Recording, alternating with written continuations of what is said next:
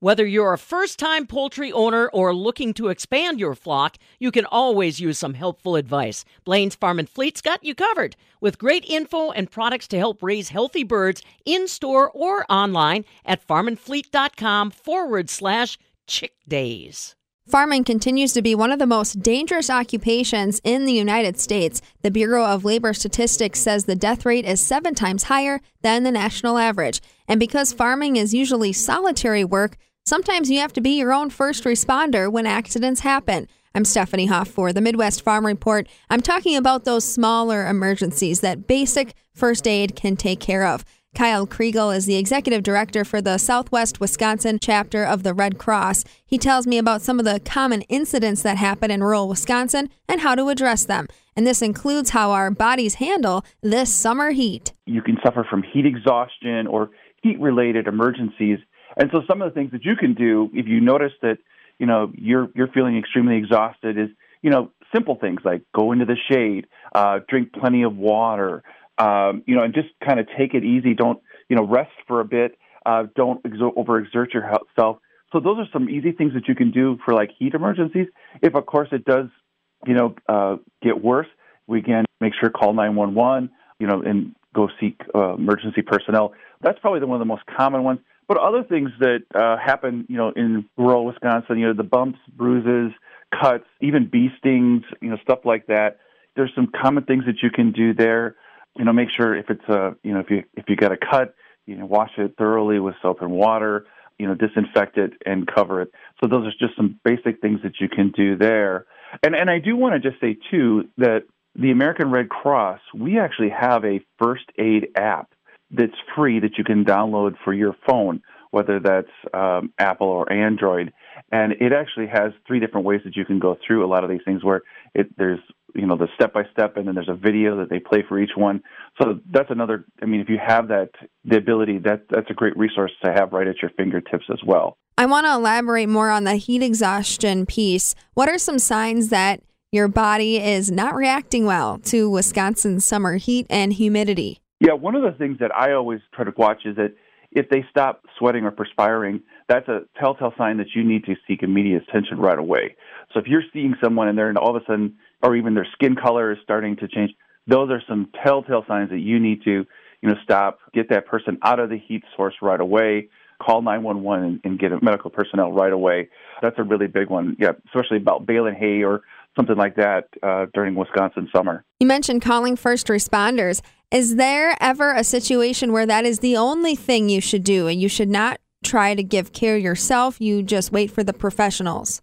If ever there's a disaster where it's unsafe to move that person, because if you move them and it's going to be cause more damage or it's unsafe for you to be involved, those would be some situations where uh, I think about like, you know, perhaps maybe downed electrical lines or uh, just where the scene is unsafe for you to be there.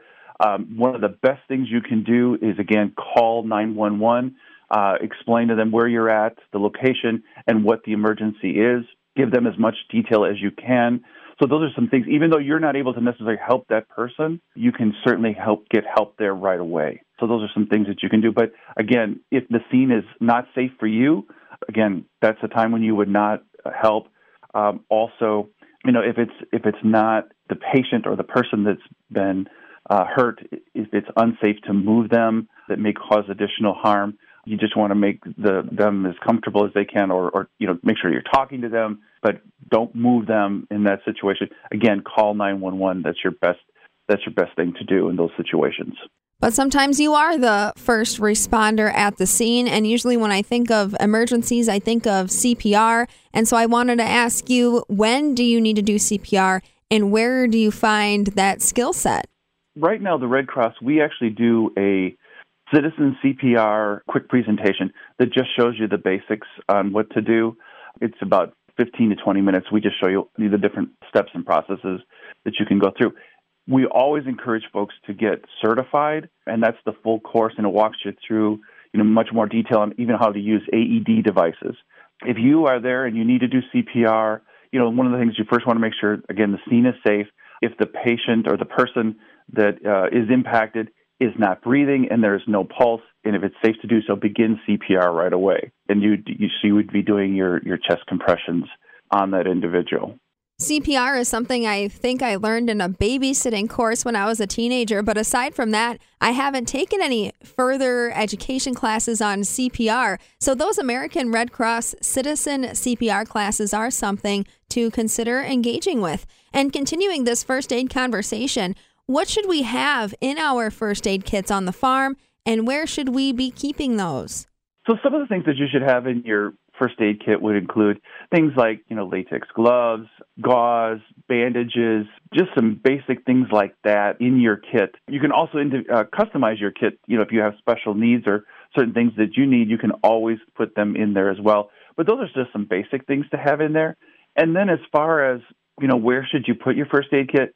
I know a lot of people like to put their, like if it's in their, their car, they put it in the glove box or if you've got a compartment uh, in the trunk, that's another good place you know, just somewhere where the, the kid is kind of out of the elements and it's safe. And hey, put it in the tractor too. Tractor, I was thinking like the toolbox, you know, something like that. Kyle, another common accident we have a lot working on the farm the bee stings, the cuts, the bumps. Sometimes those can be pretty nasty. What is the proper way to clean a wound? Making sure that you wash it out with soap and water, clean it, disinfect it, and then you know cover it with a, a, an appropriate bandage. You don't want to make it worse to get it infected, so you want to make sure that you clean it right away. When your folks are out in the field, you know, and, and working with rural communities, what needs are you seeing among farming communities in terms of emergency response or health care? Well, and uh, from our perspective, again, we're just looking to get folks, you know, that information and get them trained so that, you know, they are able to respond. Because sometimes they're out there by themselves or they're far away from emergency services. And so we want to make sure to equip them with the knowledge and skills that they need to make sure that, you know, if an emergency happens, that they know what to do. Uh, so those are some things that we try to make sure that we equip folks with those skills. And that's why I said some of the things that I, I recognize that in some areas you may not have great cell service, but if you if you're able to download things like the first aid app, you know those are some things that are right there on your person that you can walk through until emergency personnel get there to kind of you know if it's a if it's something easy that you can help with, you can get that information right there and, and help them until emergency personnel arrive. What are some of the other education and outreach that American Red Cross does in, in rural Wisconsin?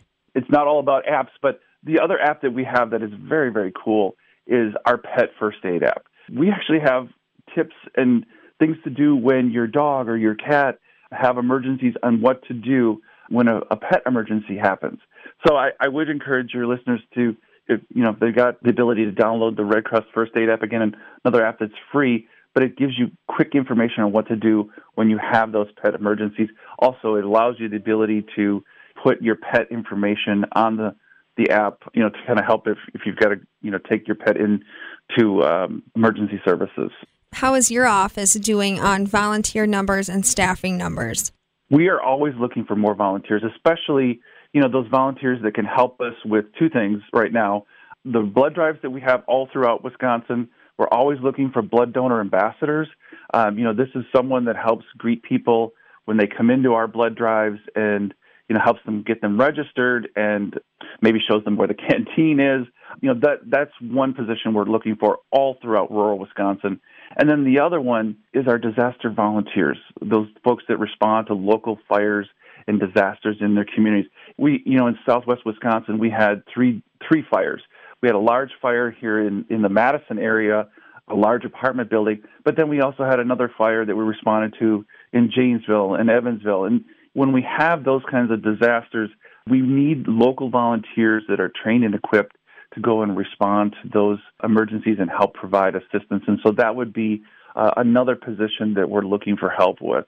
Um, and those two are, are, probably our most critical ones that we need, especially in rural uh, Wisconsin. Kyle Kriegl, along with us, the executive director for the Southwest Wisconsin chapter of the American Red Cross, giving us some perspective on some of the needs they're seeing when it comes to emergency response in rural Wisconsin, and of course, the best ways that you can deliver first aid to yourself or someone else when an incident does happen. For the Midwest Farm Report, I'm Stephanie Hoff.